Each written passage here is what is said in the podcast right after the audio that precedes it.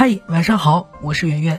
我今天接到一个投诉，不是来自于用户的，是来自于我们长期合作的一个出版公司的负责人。他说我们公司的同事跟他对接的时候，说话语气太冲了。我看了一眼聊天记录，然后基本上呢就是下面的对话：A 是对方的老师，B 是我们的同事。A 说：“老师，抱歉啊，因为现在疫情的原因，仓库的东西发不出来，需要去跟用户解决一下。”B 就回了一句话说：“那你们赶紧想办法。” A 说：“那我们这边去给用户发信息，您看行吗？就做退款处理。”B 说：“你们解决就好，不要让用户有投诉。”A 忙不迭的帮我们去解决问题。解决完之后呢，在群里说了一声，B 冷冷的回了一个字 “OK”。所以 A 老师就会觉得，为什么我跟你说话的时候总是充满了客气，而且呢总是考虑你的心情，但是你回我的时候那么的简单粗鲁，然后有些话说的还特别直。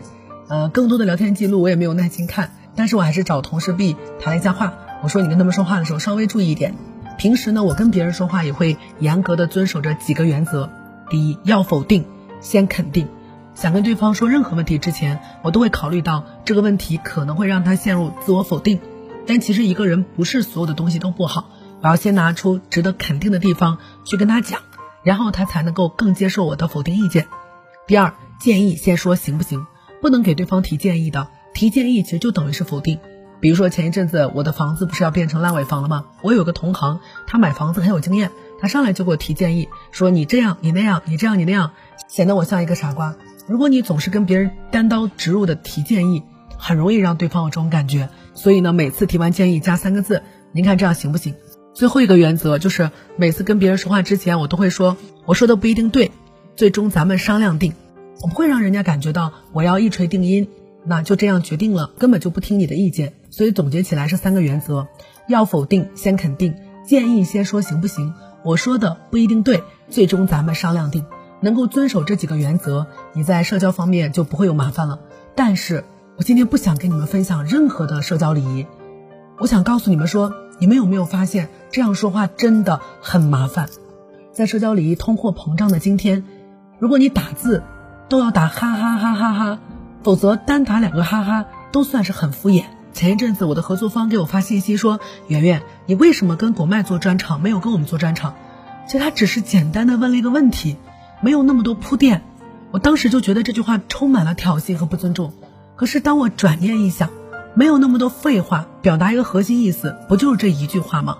所以正是因为我总要求他们说话礼貌客气，信息的传递效率才那么低。跟 B 同事谈完话之后，我又后悔了。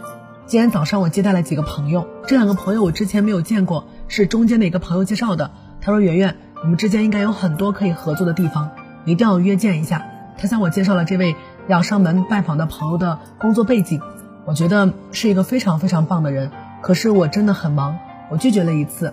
我拒绝的原因很简单，因为以我现在的工作密度，没有办法接受。没有合作框架和方向的这种泛谈式的对话，因为聊半天聊不出任何结果，然后这对我的时间是一个严重的消耗，所以我就拒绝了。但是我朋友又提了一次，那最终还是约见了。约见过程当中，我发现我的谈话模式和他们的谈话模式已经完全不一样了。他们会寒暄几句，然后通过呃一些我们共同认识的朋友，先去让彼此感觉到很熟悉。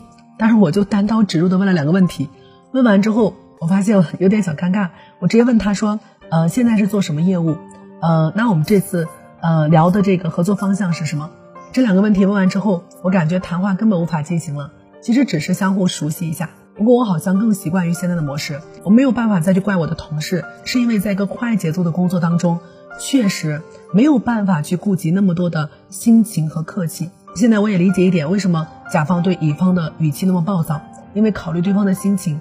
真的需要耗费很多的沟通时间和精力，而时间和精力是最稀缺的东西。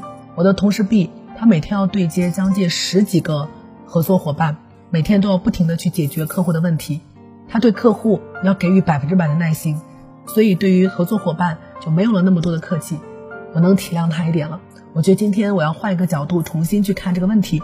就当我们总是抱怨为什么这个社会上有一些合作伙伴甚至甲方不好好说话的时候，可能真的是因为成年人的世界，只要有合作的必要，不会因为客不客气而取消，所以没有人会考虑到我们的心情。当我每次收到一句稍微觉得有些冒犯的话的时候，我都会想，他可能正在一个极其忙碌的工作状态中，他可能今天未必拥有一个好心情，他只是可能太着急传递他的信息，未必有一丝不客气。这样一想，心里面就好受多了。以前我的工作都是埋头工作，跟外界打交道太少。今年开始做直播，跟供应商和平台打交道，我也成长了好多。玻璃心是没有办法在这个社会上存活的。如果你因为一句话被冒犯就意气行事，必定是寸步难行。这算是一种长大吧？我觉得是不是圆滑？是长大，因为我们不仅开始接纳自己，同时也开始理解别人了。晚安。